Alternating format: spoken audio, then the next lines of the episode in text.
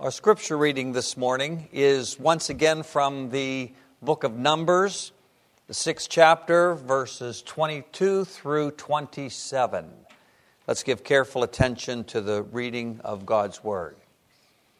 The Lord said to Moses, Tell Aaron and his sons, this is how you are to bless the Israelites. Say to them, The Lord bless you and keep you. The Lord make his face shine on you and be gracious to you. The Lord turn his face toward you and give you peace. So they will put my name on the Israelites, and I will bless them. Let's pray. Father, we thank you for your word, which is a lamp to our feet, a light to our path. We thank you that you have called us to engage in the study of that word. And we pray that you would now sweeten this word in our hearts and in our minds, that together we might grow in our knowledge of you and ourselves and the world that you have made, that we might more enjoy the calling that you have given to us, that we might honor you more along the path of life, praying in the name of the Father and of the Son and of the Holy Spirit. Amen. Be seated, please. Well, this is uh, the perfect blessing, part two. Uh, last week we looked at this entire text, and the central part of this text we looked at uh, in general detail by looking at the first word and the last word. And this morning we're going to go into a little bit more detail just on that central section, the language of the blessing itself. But remember, this is the perfect blessing. This text that we have read comes in three sections, not two, not four, but three. Uh, there's an opening introduction, then there's the blessing itself, and then there's a conclusion, and that three is not accidental because it's an indicator of the perfection, three being a number of perfection in the Old Testament of this blessing. And of course, the word bless is used not two times, not four times, but three times once in the introduction, once in the blessing proper, and once in the conclusion. Uh, the divine name occurs uh, not two times, not four times, but three times precisely. Once in the second slot in Hebrew in each of those lines of the blessing itself. And of course, the poem is made up of three lines, with the first line having three words and the last line having seven words. And the central line having five words, which is perfectly situated between three and seven. There's perfection all over the place in this psalm. Later, by the way, we're going to look at Psalm 121, and uh, there's a smidgen of this same kind of mathematical counting. We're going to look at what the mathematical center of that psalm is. So, the perfect blessing, part two. Uh, what we want to do is just look at some of the details in this particular text, looking at each of those three lines to unpack a little bit for us uh, the nature of the blessing that God ordained for the sons of Aaron to pronounce over the children of Israel in the Old Covenant, and certainly a blessing that is still appropriate to be pronounced over God's people in the New Covenant. Keep in mind that virtually all of the, uh, the apostolic letters in the New Testament, uh, they all begin with a greeting and they all end with a blessing. Uh, the Apostle Paul routinely pronounces blessing over the life of the church as he writes letters to the church. And it's uh, for that reason and a good number of other reasons that historically the church has always concluded its worship of God with a word of blessing, which I've indicated in uh, a previous series way back in the day, uh, just to refresh us on that, there's a difference between doxology, which we have just sung, and benediction. When we sing a doxology, the direction of the language is from us to God. Doxology is a word of praise. When there's a benediction, the speech is the opposite direction. The speech of benediction goes from God to us, and uh, in short, it's a word of empowerment, and we're going to look at that now. So we're just going to look. I have there are three lines, so I got three points, and my first point is bless and keep, bless and keep, because those, that's the core language in verse twenty-four.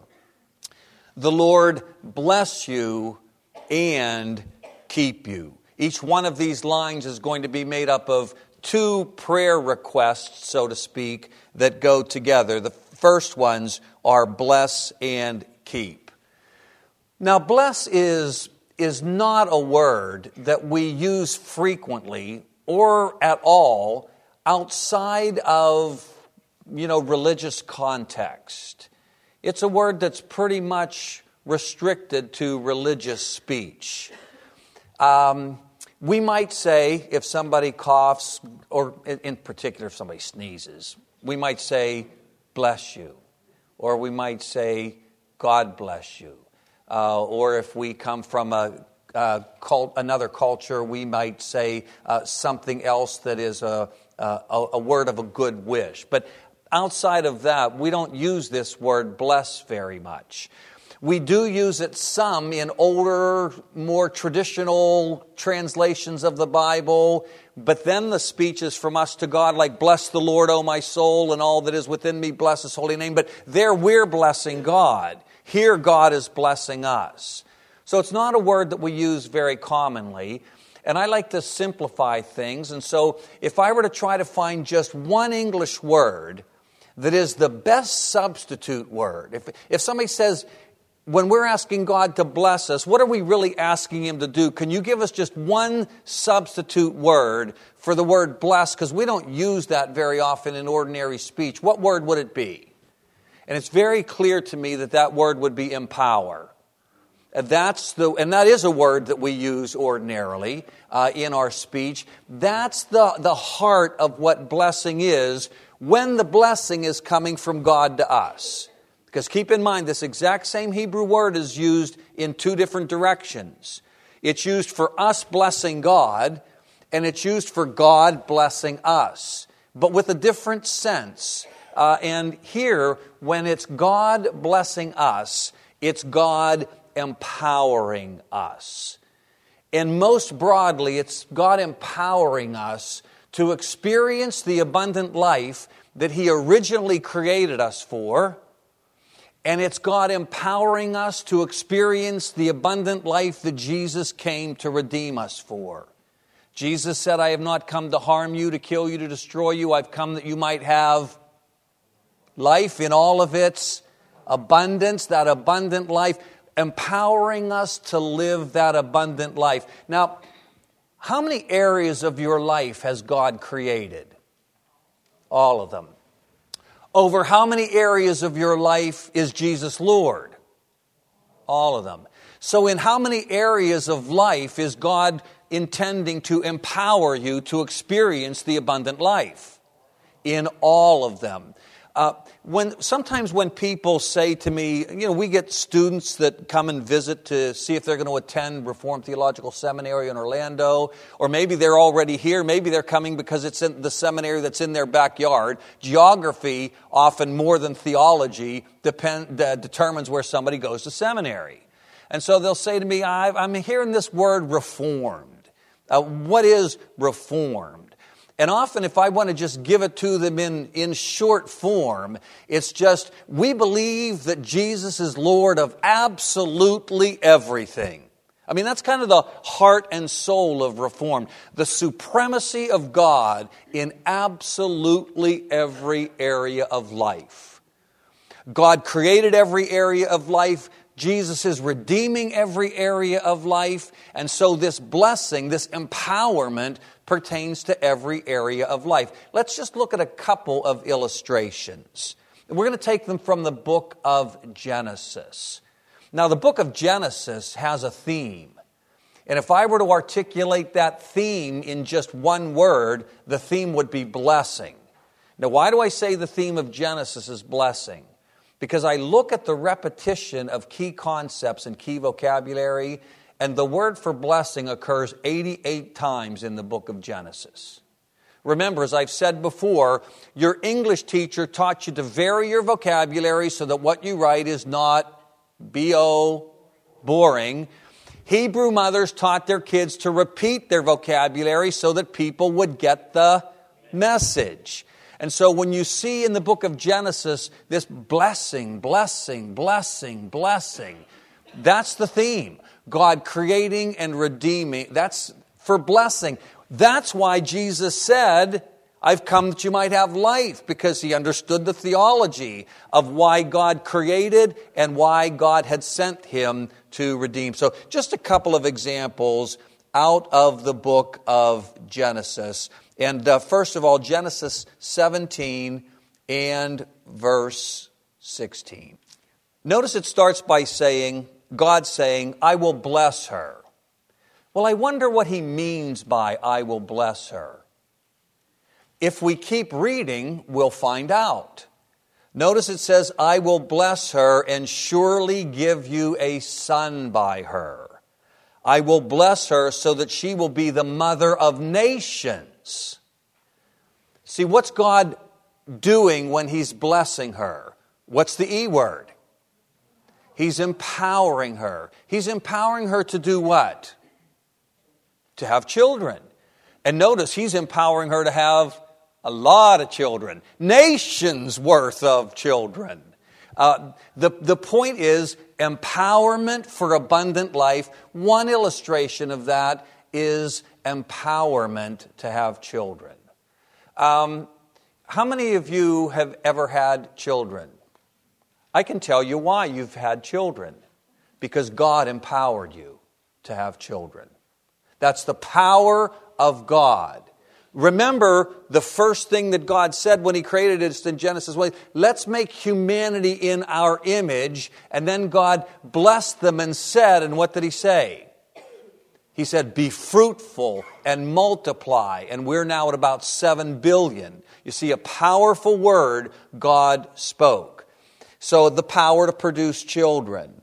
Let's look at another example. Let's look at Genesis 24 35. Here, one of Abram's servants is uh, on a journey to secure a wife for his son. And in speaking to the uh, prospective family, he says in verse 35, The Lord has blessed my master abundantly. Well, I wonder what he means by blessing my master abundantly. If we keep reading, maybe we'll find out. Notice it says he has become wealthy. Now, that's in my translation. Your translation might say he's become great. Okay, if let's just for the sake of the argument take away the word wealthy and just leave the word great. I wonder what the author means by great. Well, maybe if we keep reading, we'll find out. He has given him sheep and cattle, silver and gold, male and female servants, and camels and donkeys. I wonder what kind of greatness is referred to here. It's wealth which is why the NIV translates it as wealthy, because that's the point of the text. So, our first illustration, God empowers to produce children. Our second illustration, God empowers to produce wealth. And as I always say, those of you know who, know who have children, the more children you have, the more, the more wealth you need, especially when it comes time for college. Um, Empowerment. See, these are just illustrations. Let's look at another one. This time, let's go to Genesis chapter 14 and verse 19. This is when Melchizedek is pronouncing a blessing. And Melchizedek is priest of God Most High, and he blessed Abram, saying, Blessed be Abram by God Most High, creator of heaven and earth and praise be to God Most High, who delivered your enemy into your hand. Now, what does blessed mean? Well, how was Abram blessed? He was not blessed in terms of having children. He was not blessed in terms of producing wealth. He was blessed as he went into battle and he came out the victor and not the loser. God had, what's the E word? God had empowered him to be victorious in battle. Just illustrations. When God blesses, he gives people the power for life. Whatever that looks like in your lives. Maybe you have the power to do well in mathematics. Maybe you have the power to do well in fixing an automobile.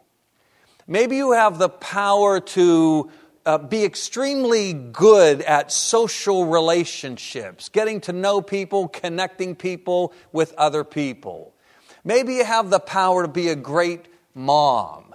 God's given my third son, Mark Jr., remarkable power as a dad. I just, I'm, I'm, they're in San Antonio, so I, I've, uh, we have visited, but you know, you, you watch from a distance, and this thing called Facebook is marvelous because you can see what's going on in their lives. Um, but to see what my, my son is doing as a dad, as a young dad, and I look back at where I was as a young father, when I was in his situation, this young man is light years ahead of where I was in his ability to be a father involved in the life of his son. Where did he get that? Well, I hope he got a little bit of something from me, but it's God's empowerment, you see? It's the power of God that's at work. What, what, what, what ability do you have? Do you have the ability to breathe right now? You know why? That's God's power. It's the blessing of God. It's not just a natural phenomenon. I, we can explain it scientifically. I mean, I can't, somebody can, how it all works with, you know, I don't even want to go there. But, but theologically, I can give you another explanation for it. It's the blessing of God on your lives. Whatever power you have, this is why the psalmist says, Bless the Lord, O my soul, and all that is within me, bless his holy name. Because he realized that everything that he had and everything that he was and everything that he could do, it all came down from God.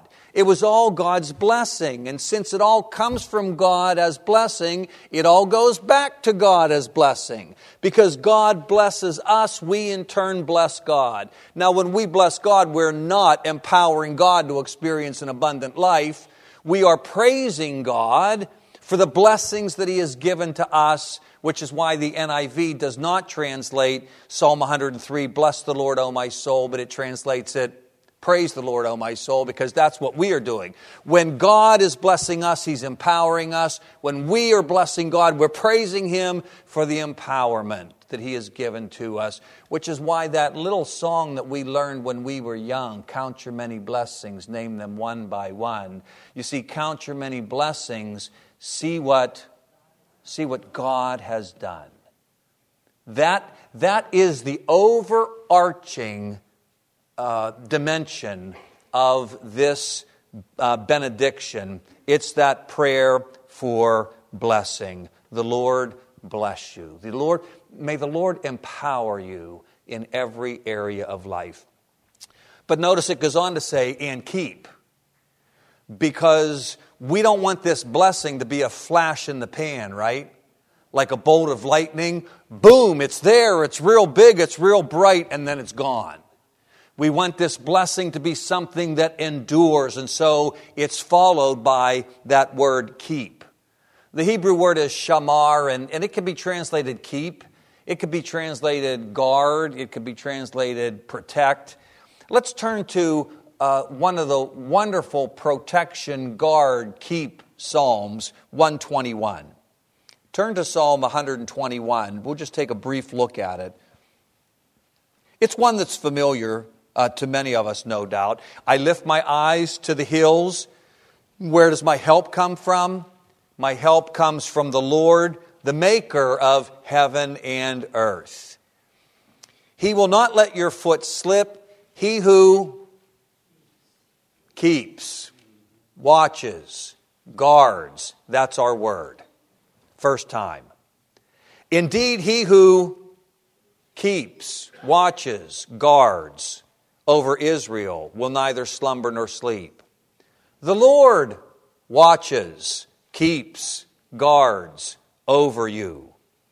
The Lord is your shade at your right hand.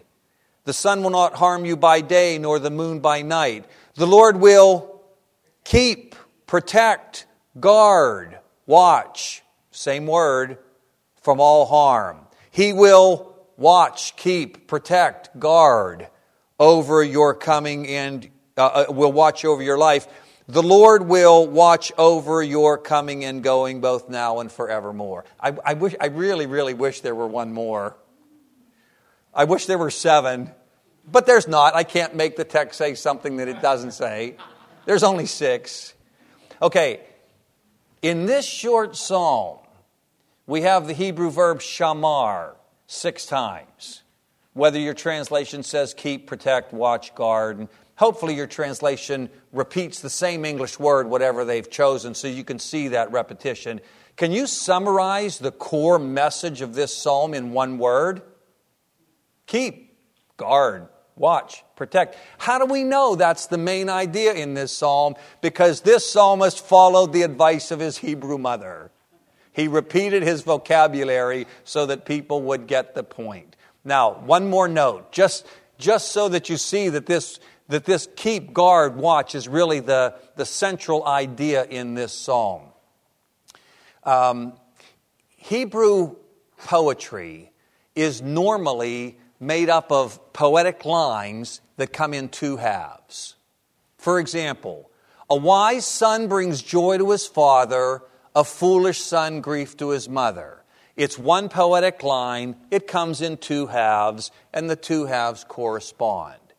Now, if all the lines in this poem are that typical two half line, we're going to end up with an even number of lines. Uh, these, these half lines are called cola. We're going to have an even number of cola or half lines. And if we have an even number, we can't have a central half line, can we? We got to have an odd number. So the poet throws in one special line that has three of these cola in it. I can't say three half lines, right? But three of these cola. That gives us an odd number so that we could actually count them and find out which one is the middle. And if we count from the beginning to the end and we go down eight cola, I mean, from, yeah, count down eight. If we go from the end and count up and go up eight, we find our central colon. And here's what that central colon says. Verse 5, the first part the Lord watches over you. It's not an accident. That phrase, the Lord watches over you, is the mathematical center of the poem.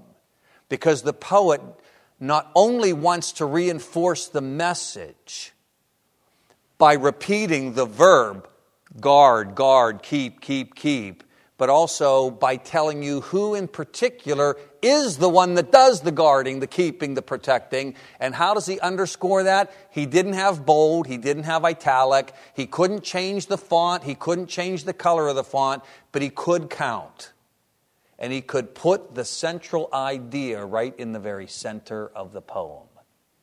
The Lord is the one who watches over, and he's the one who keeps, he's the one who protects. So, the first dimension of the benediction is may the Lord empower you, and may He empower you not as a flash in the pan, but may He empower you and keep that empowerment going uh, all the days of your life. Well, then we come to verse 25. Uh, shine and gracious shine and gracious. May the Lord make his face shine on you and be gracious to you. Now, obviously, when the poet says, May the Lord make his face shine on you, he's using metaphorical language, right? Because what doesn't God have? He doesn't have a face. Uh, remember the catechism God is a spirit and has not a body like men. So, God is spirit, but the Bible has to help us finite creatures understand the infinite, and so it often speaks of God uh, as if God were a human being, God's arm, God's eyes, God walking. Uh, it, it speaks of God in this metaphorical language, drawing analogies with human existence. And so here we have that may God make his face shine uh, on you. So, what, what is this expression, may he make his face shine on you?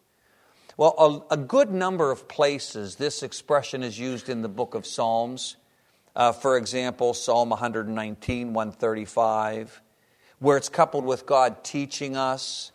But, but really, it's used most consistently Psalm 31, 16, Psalm 80, verse 3, verse 7, verse 19.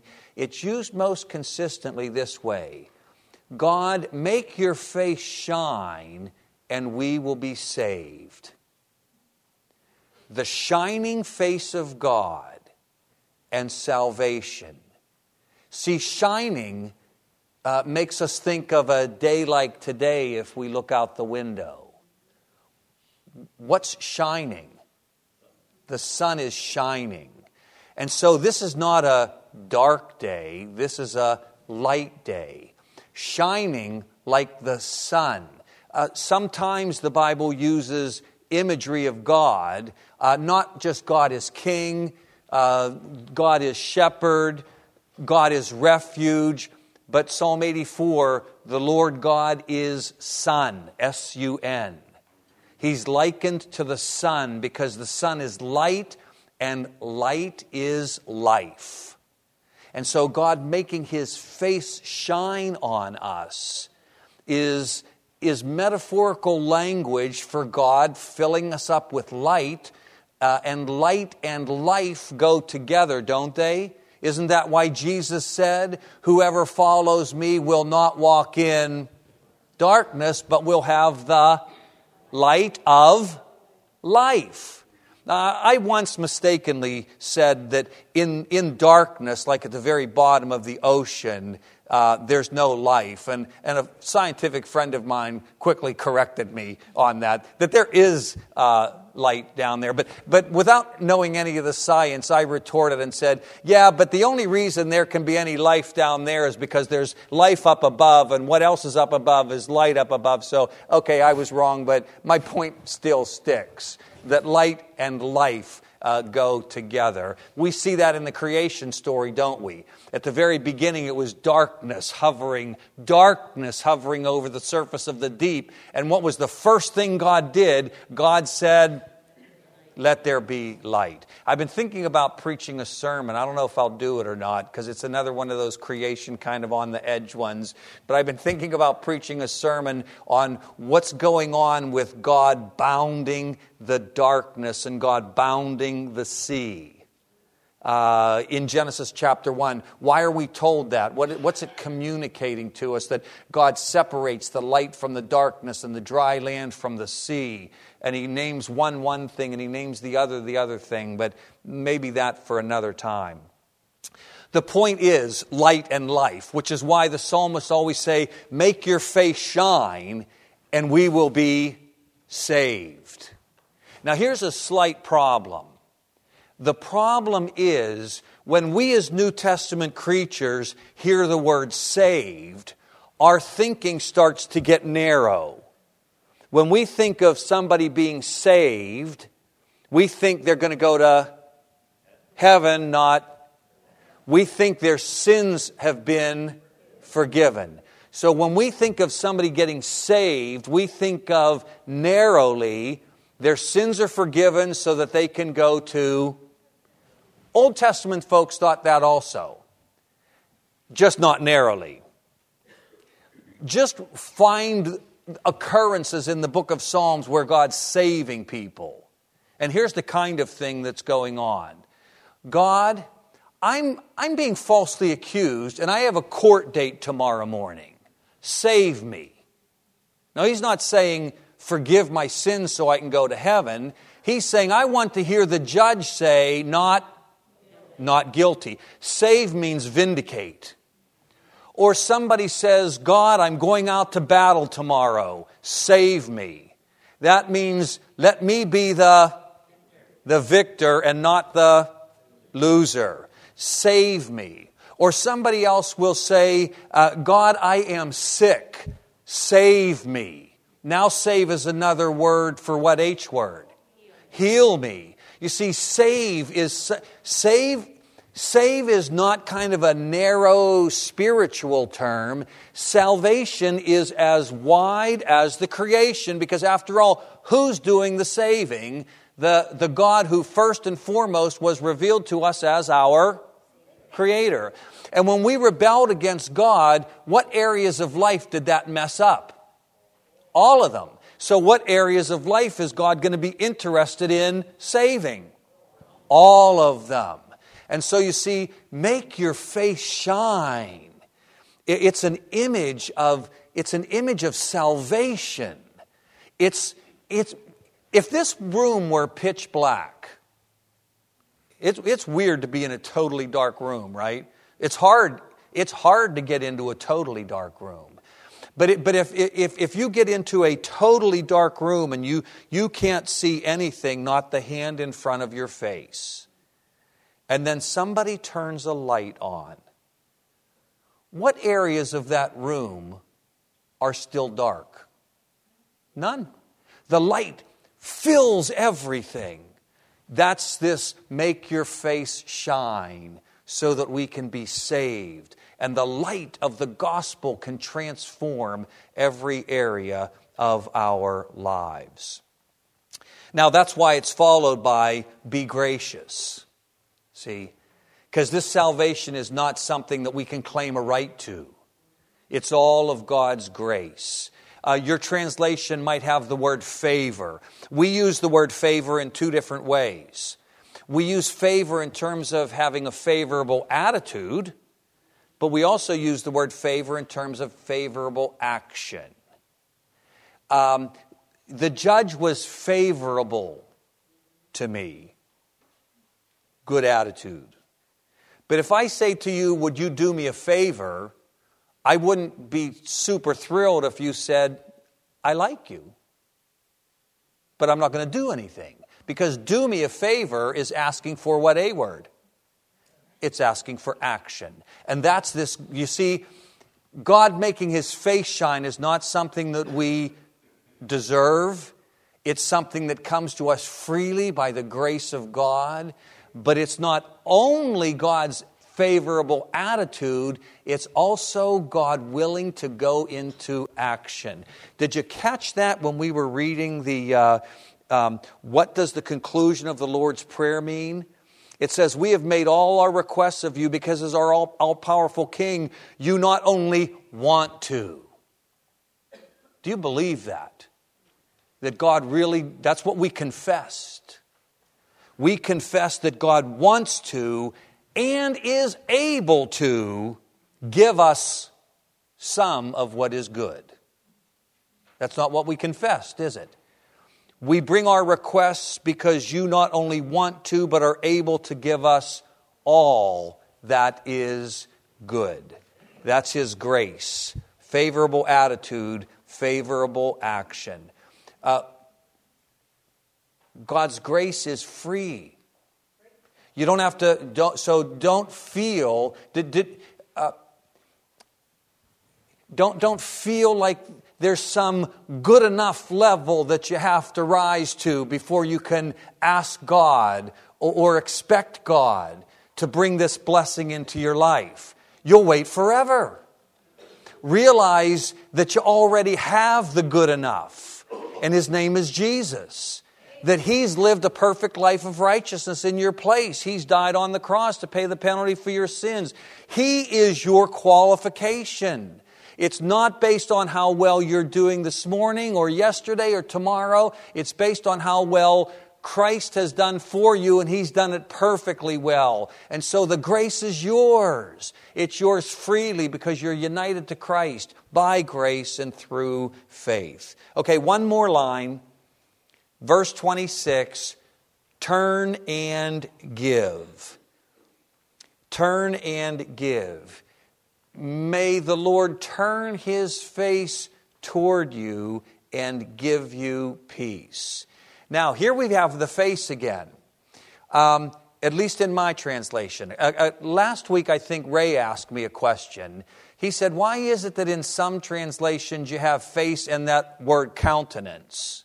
Like the if you're reading the English Standard Version, you probably have face make your face shine, and something like lift up your countenance. Why do you have two different words? And here's the answer. The reason why the ESV has two different words is because the king had two different words. King James, that is. Uh, and the ESV is standing in the tradition of the king. But if we ask a deeper question, are there two different words in the Hebrew text? Then the answer is no. There's only one word in the Hebrew text, and it's the word face. So, countenance is a good word if you want to preserve the tradition. Countenance is not a good word if you want to speak normal English, because when's the last time you were in the grocery line and you said to somebody, Oh man, I just love your countenance? you have got the prettiest countenance I have seen all day. I mean, we would probably get it, right? But it's just not the way we speak. Um, and so it's, it's tough because what the Aaronic benediction, so deep in the tradition that, you know, do we give up the word countenance? Uh, oddly enough, the English Standard Version kind of prides itself on the fact that if there's one word in Hebrew, we're going to repeat that word in English, but here they don't. And uh, they go kind of against their philosophy. Why? I've never talked to anybody on the ESV committee, but I think I know the answer. It's because of the language of the king. They're sticking with King James uh, at this particular point. It's kind of like when we pray the Lord's Prayer, we pray thee and thou, don't we? We don't pray that way any other place. Most of us. Some of us might still pray with these and thous. Uh, but if you do, my guess is you're older than I am, and I'm 60. But uh, you, you, you, still have that in your, in your prayer vocabulary, but you don't use it anywhere else. Um, the point being, we're, Ray, it's just one word in Hebrew. And so the countenance, face, it's, it's all really the same thing. But there's a difference between make the face shine and turn the face toward. Now, I, I, did, have one, he, I did have one seminary professor that lectured this way the, the entire hour. And so, sometimes he would put his hand on his forehead and he would turn a little bit, but his eyes were closed. Uh, he, he, he lectured with his back toward us the whole time. I don't know, maybe his like lecture notes were on the back of his eyelids or something, and he, I'm not sure what was going on there. It was a little bit strange, but brilliant fellow, learned a lot from him. It's just a little bit strange. But we have something kind of like this don't turn your back on me. Now, when would somebody we, we can use that in a couple of ways, but you might think of two people who are having an argument. And the one just turns around, and the other one says, Don't turn your back on me. Parents might say this in particular to kids who might be prone to do this kind of thing, uh, not the most respectable body language, yes? That's kind of what's here. You see, there is this expression in the Old Testament, the hidden face of God. God hides his face. That means God turns around so that we see his back, we can't see his face. That's an image of God's disfavor. Now, in the prophets, God hides his face because of Israel's sin. But in the Psalms, God hides his face, and the psalmist often has no clue as to why. I've been walking the right path. I've been doing the right thing. I've been trusting. Why is your face hidden from me? That's a way of saying, why am I not experiencing the favor that I read about in the scriptures that is mine by your grace, that hidden face of God? The hidden face of God can be coupled with his anger, with God forsaking, with disaster, with calamity. So, this, this part of the benediction is so marvelous when it says, Turn your face toward me. See, the presumption is that, that in our perception, at least, we're out of favor with God. And we're asking Him to turn His face toward us, to favor us once again. No anger, uh, no, no calamity, no disaster, no trouble, no forsaking. We're asking God to be who He is as our faithful, covenant keeping God.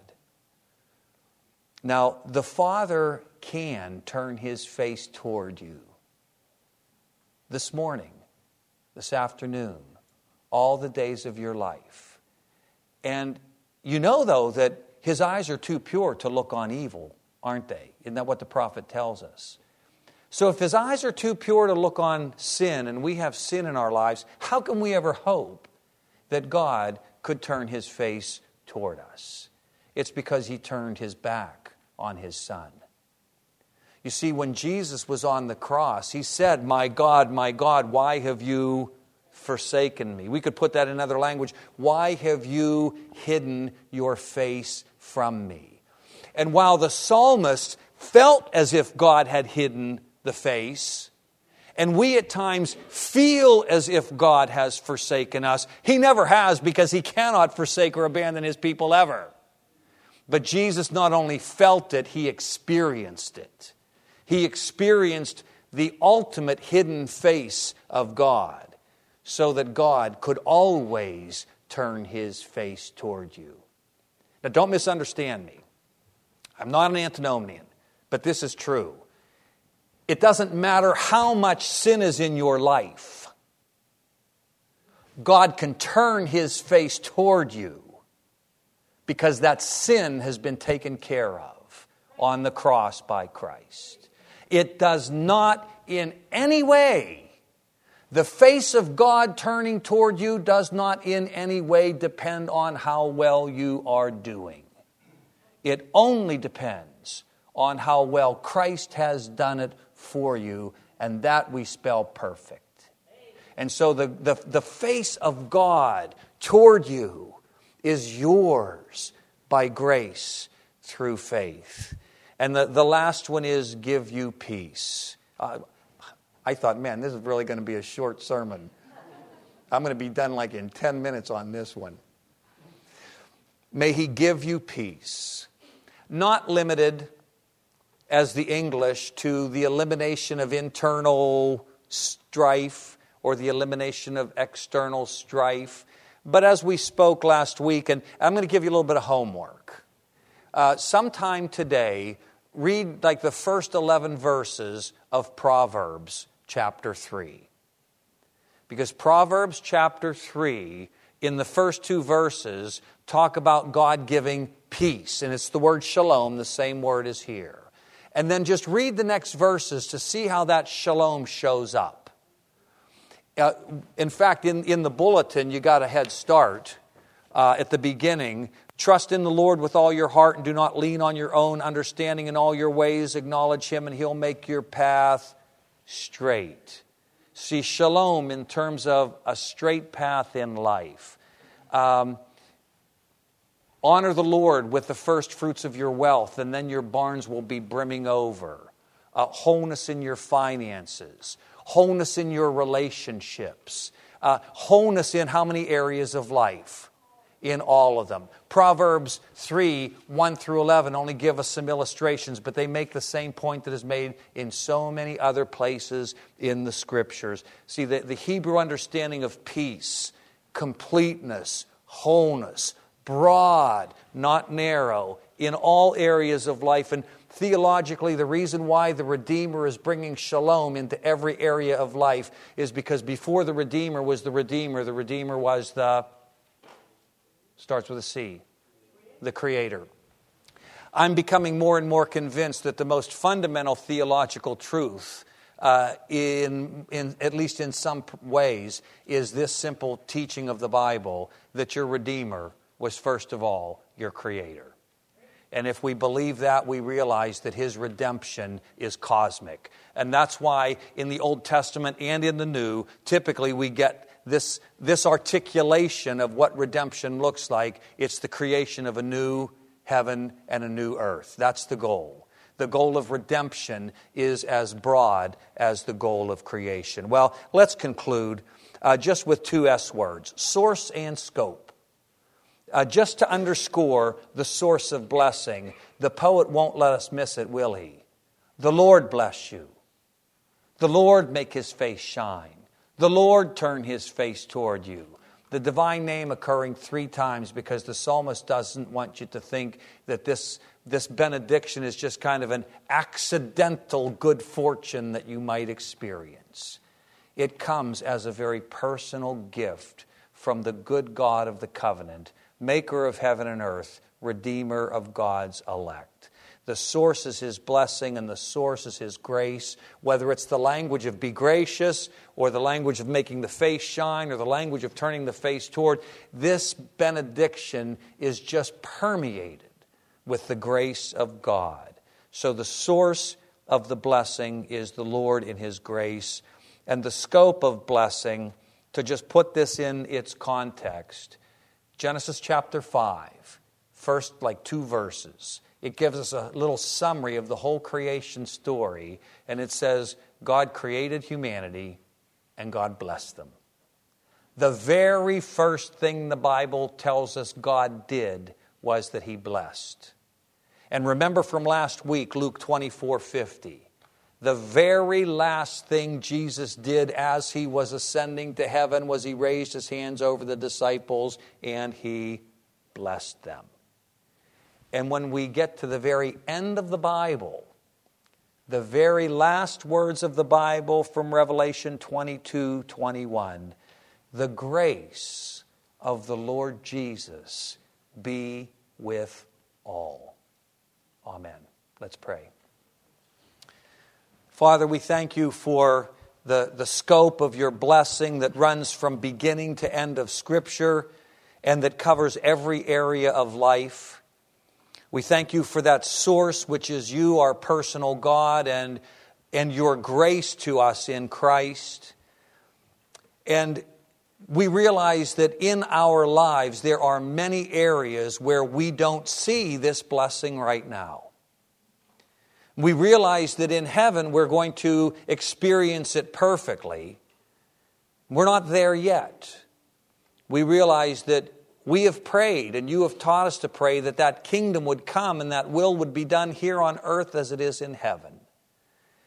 And so grant us grace and faith You've told us that faith comes from hearing and hearing from the Word. And as we've listened to this Word this morning, grant us grace to trust you for this benediction to come in our lives where we need it. And to walk by faith and not by sight, to believe in our hearts that it's ours, even though we can't see it in our circumstances yet. And grant us a, a persevering faith to trust in you all the way to the end until we experience the fullness and the, the, the completeness of this benediction when we see Christ face to face and we become like him just as he is in all of his perfection. We pray in the name of the Father and of the Son and of the Holy Spirit. Amen.